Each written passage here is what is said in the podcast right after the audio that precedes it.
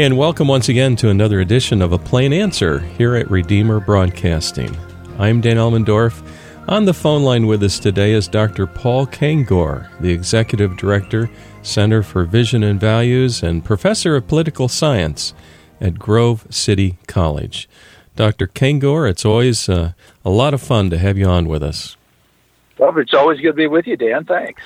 And I, I believe you're uh, in transit today and you're on your cell phone, so hopefully the connection will hold up long enough for the interview. Yeah, I hope so. I hope so. uh, earlier this month, you wrote an article for The Spectator, and it's dealing with the uh, so called Marxist progressive war on the Boy Scouts. And uh, it's mm-hmm. more than just so called. Uh, you have uh, some really good documentation in this article. And um, before we start, I just wanted to say quickly that, you know, when I was a boy growing up, I went through the Cub Scouts. It was led by a couple of ladies at the time, and then went up to the Webelos, and we learned how to tie knots. And that was led by a, you know, a family man, and he, it was it was the best. And then when I got to the Boy Scouts, it kind of fizzled out for me because it was led by uh, someone that was I don't know. It, they allowed the boys to have profanity, and it just kind of went off the rails. So I got out of it. But generally, in the past, Boy Scouts have, have been a very good thing for the guys to get involved with and learn how to do stuff. And, you know, some of them go all the way up to Eagle Scout and learn tremendous skills and that sort of thing. So, with that as a backdrop, maybe you can talk with us today about the Boy Scouts and what's going on lately. Well, yeah, Dan. In fact, your path sounds very similar to mine. I did pretty much the same thing. I went up to uh, Webelo and that level, and then and then that was it. But but the the Boy Scouts of America has always been a, a great organization, or I mean, you know, at least had been. I don't I don't know anymore. I mean, they've really compromised on so many of their values and core principles. The things that attracted us to it was uh, you know their their profession of faith in God and, and country, and they made a pledge of purity, honesty, integrity. Yeah, I mean they they were truly a God fearing organization, and the the political left went after them on that on the God part of their pledge. That was real, actually the first thing that they went after in modern times anyway. Here I'm talking about the broader left. We'll get to the Marxist left in a minute. Uh-huh. And then they went after them on issues like gay scout leaders, you know, whether or not homosexuals could be scout leaders. They went after them on the issue of transgender scouts. And, and on each of these, the Boy Scouts slowly caved in. And you know, the, the transgender scout, the idea that a that a girl could become a Boy Scout if the girl declared herself a boy, right? A biological girl. If she identified as a boy, she could now be a Boy Scout. So they compromised on that. These each happened in pretty quick succession around 2015, 2016, 2017, something like that. And then the very latest is that they've compromised and now they're going to be allowing girls into Boy Scouts. Uh, you know, of course, used to just be the girls went into the Girl Scouts and the boys were Boy Scouts, but you know that's that's not good enough for the other side, right? Uh, so, and I think with the other side, it's not so much about giving something to girls as taking something away from boys. I think that's yeah. that's really the goal.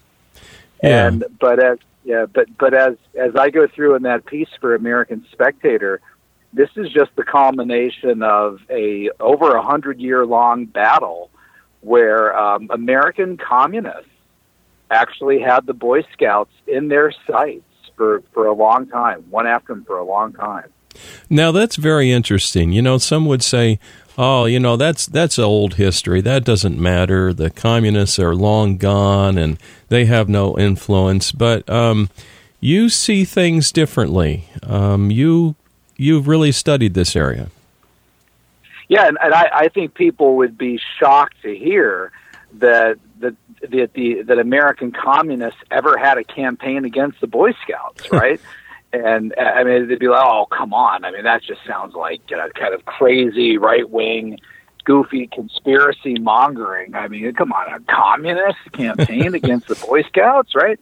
But uh, you know, as you see in that piece, Dan, I go through and I give five or six different links, hyperlinks that go directly to PDFs, original documents. They're posted at websites like Marxist.org, historical documents, archival documents, you know, all the way back to 1911. And the first one that I give from 1911, you know, these are publications like the Young Communist League, the Young Pioneers, the Young Comrades, the Young Socialists of America. The first one, 1911, summer of 1911, that that's just one year after the Boy Scouts was started. And and there in that piece and the others, they were going after the Boy Scouts as being um, you know, overly patriotic, overly pro-America, God-fearing, uh, they were calling them fascists, pro-gun, said that they loved war, and you know, they were being. But one of the articles that I linked to, this young comrade, I mean, literal young comrade, writing for the young comrades, she claimed that the Boy Scouts are being trained to to shoot not just the workers and into of America, and not just to march off to war to fight Britain of all things. I don't know how they got Britain and put that in there, but but but to, but to shoot their own literal brothers and fathers, just wild, crazy accusations. Oh yeah, and and and yeah, and and none of that ever worked. You know, most normal people just laughed it off and said, "Well, this is communist being communist, being crazy." But what has finally worked has been the the attempt by the broader left to attack the Boy Scouts as homophobic, mm-hmm. as sex as quote unquote anti-gay, uh, as against scout leaders who are who are you know, homosexuals, and, and and it was that sort of cultural attack that that the Marxists said, ah, you know, here now this will work, this will work, and and it was it was that it was the cultural Marxism, the cultural Marxist attack rather than a classical economic, class based bourgeois capitalism sort of attack on the Boy Scouts. It's the cultural Marxist angle that has worked, that yeah. has uh, kind of borne rotten fruit here and allowed the, the, the radical left to take down the Boy Scouts and redefine them in their own image. Now, um, uh, we've talked with you before, and it's always very enlightening. Um, you use a phrase here, cultural Marxists. And uh, for maybe someone just tuning in, uh, as well as ourselves, maybe you could refresh us what is meant by a cultural Marxist. Well, the cultural Marxists, Dan, they, they began really in the 1920s, 1930s through something called the Frankfurt School out of Frankfurt, Germany. And these guys were literal Freudian Marxists. They they they they combined the ideas of the worst philosopher of the 19th century, Karl Marx, with basically the worst philosopher of the early 20th century, Sigmund Freud, and they, uh, they they really did. They created this Frankfurt School, which which pioneered a, a form of Marxism that was not class based, not based on economics and wealth redistribution, but based on sexuality, gender, family.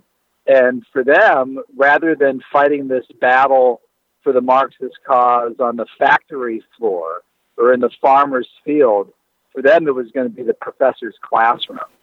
So it would be education, education, education.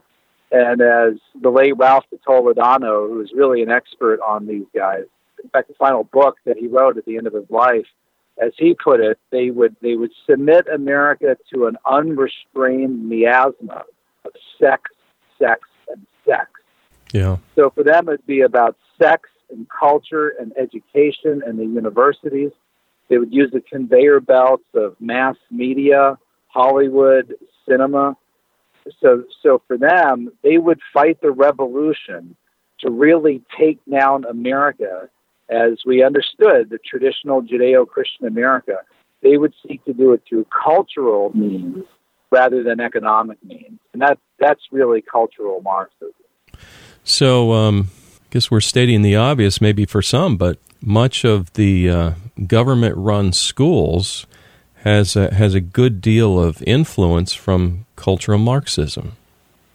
Yeah, they really do, and, and the way the way that it's really worked its way into education has been, I'd say, from even higher up the the university system. Yeah, that's where that's where so much of this has been pioneered, and it was it's in the universities and especially the teachers' colleges where they where they sought to train and teach, indoctrinate future teachers who would go out into the K twelve system to to push these ideas. And, uh, you know, fortunately, the vast majority of people that are in our, our public schools aren't cultural Marxists. They don't even know what that means.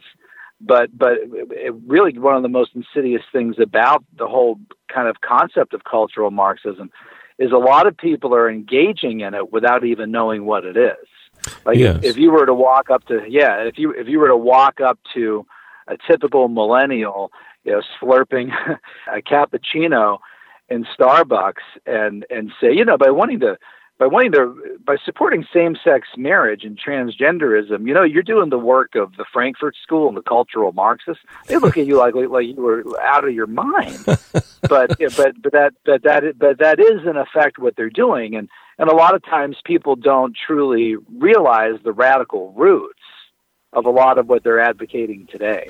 Yeah, uh, and, and and I and I should note here a very direct connection, so people don't think that I'm making too much of a leap here.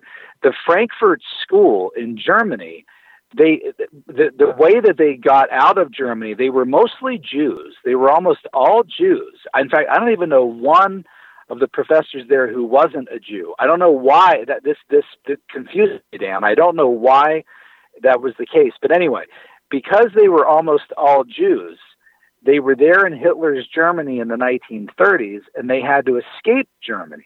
They had to escape Hitler's madness, Hitler's tyranny. Sure. So, so the, these Frankfurt School Marxists needed a new place to go.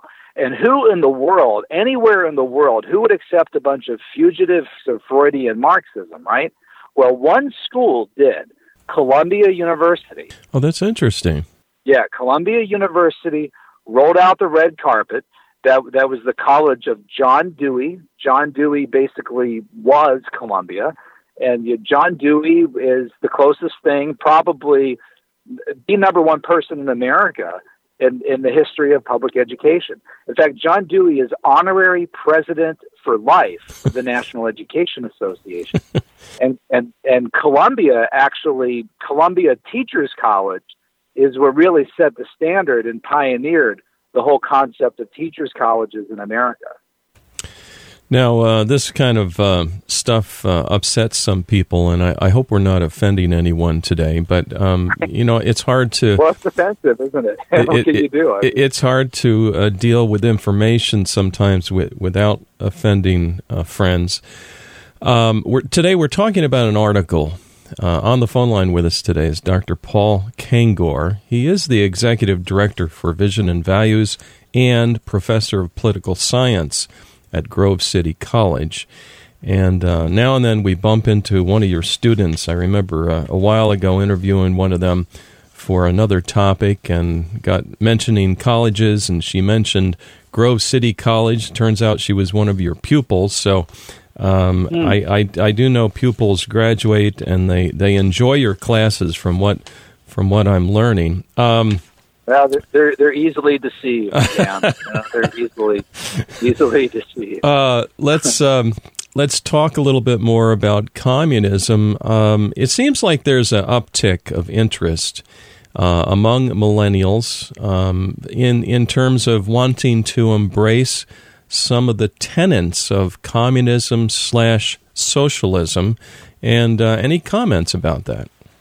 Yeah, and I think a lot of that too has to do with the universities. I mean, they are, and, I, and I've seen this for years. I, I graduated uh, as an undergrad in 1990, and then I went into graduate school up two years after that. Master's program took a couple years off, then went into a PhD program. And all through the 1990s, Dan, I could see this, and I've seen it further, even worse after that. They, the universities being you know, 80, 90% of the faculty identifying as liberal or progressive, they are failing to teach the lessons of communism and socialism. They they don't teach the horrors of it. They you know they don't and forget about uh, the uh, the, the horrors aside, the hundred million dead killed by communist governments. They don't they don't even they don't even give critiques of it.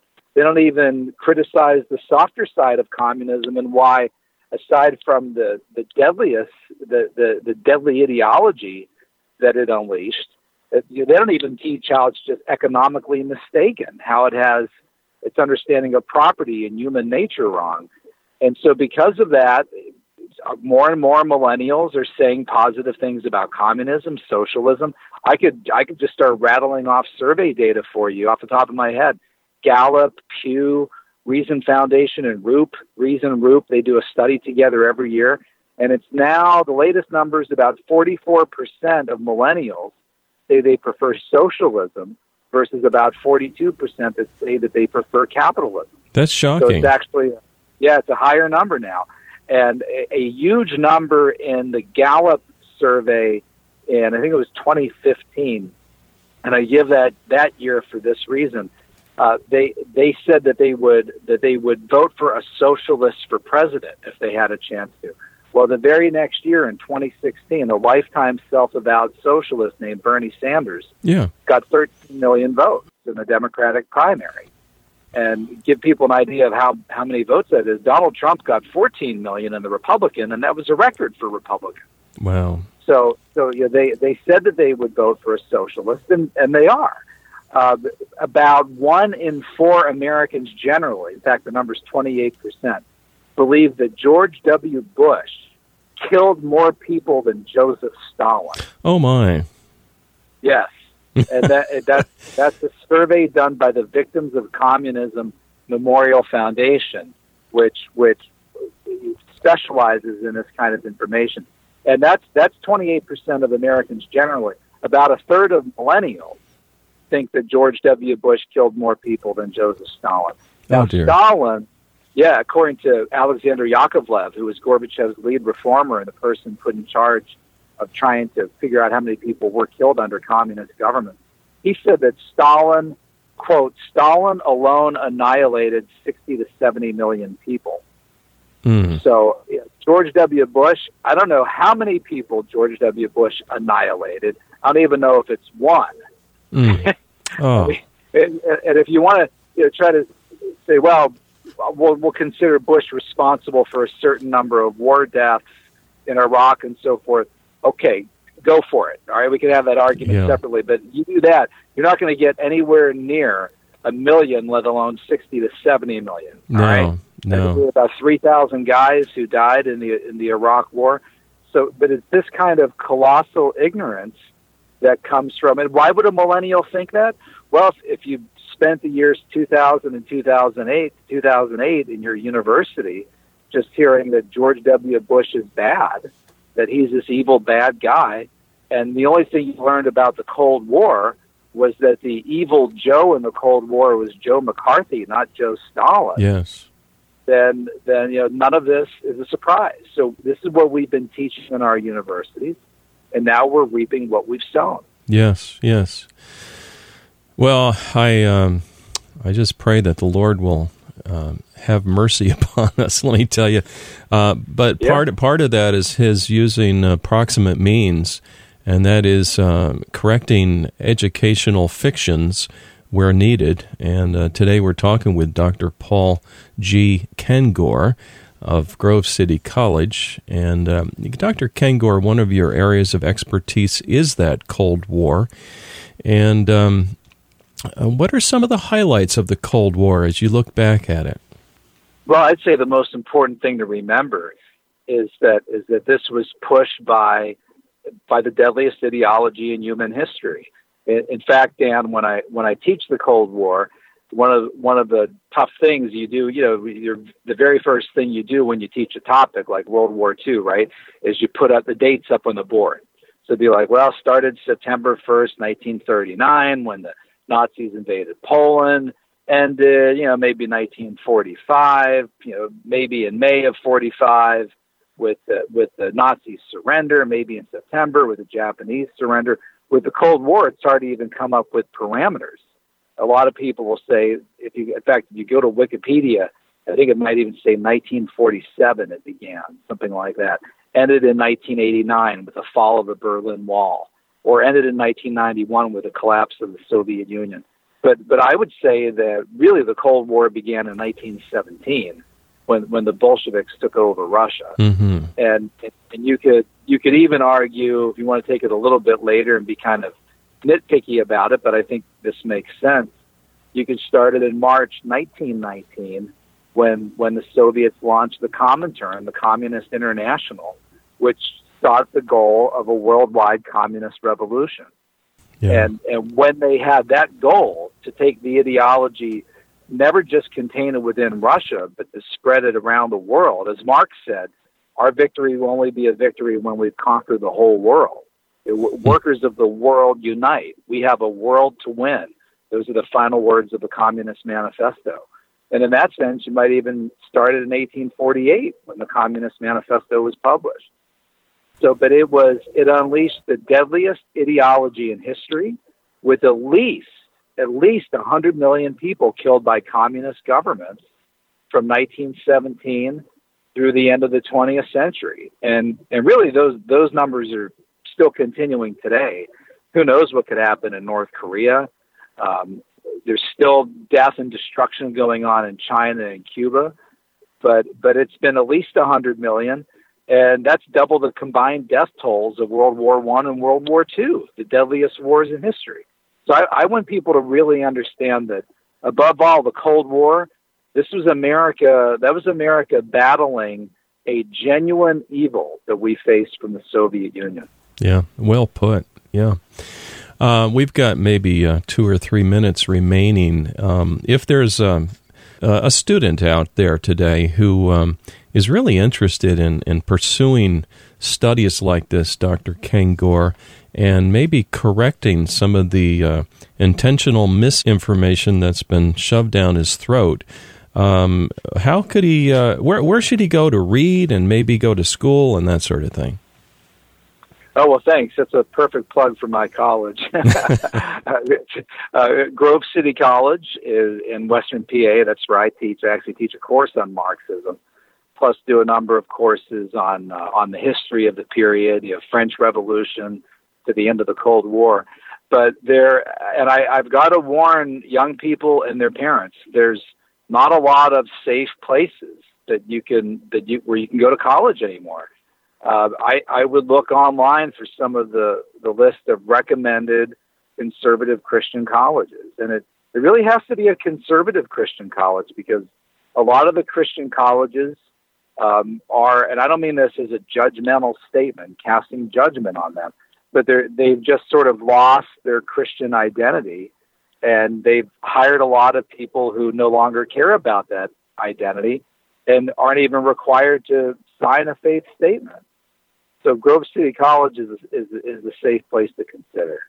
Well, that sounds great. And um, uh, how about reading? If a fellow wants to read up on uh, cultural Marxism, its dangers, and uh, and then um, the cure for it, what's out yeah. there to read?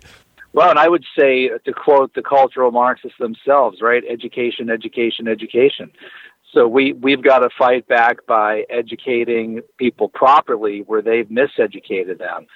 And for a lot of that is you're probably going to have to do a lot of your own self-education. But the a really good short book on the history of communism and also communism as a theory and a program is Richard Pipes.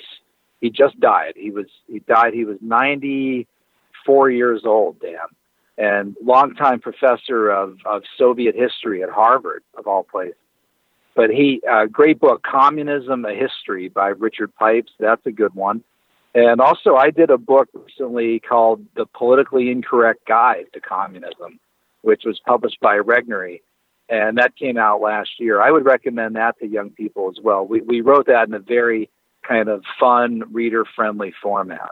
Well, that's really neat. Yeah, uh, we'll post that on our website. Thanks. Well, thank you very much, Dr. Kengor, for joining us today. And I know you're in transit talking on your cell phone, and fortunately, the connection held up. And uh, when when does the new semester start there at uh, Grove City? Oh, we got a few weeks. So it'll probably be the last week in August.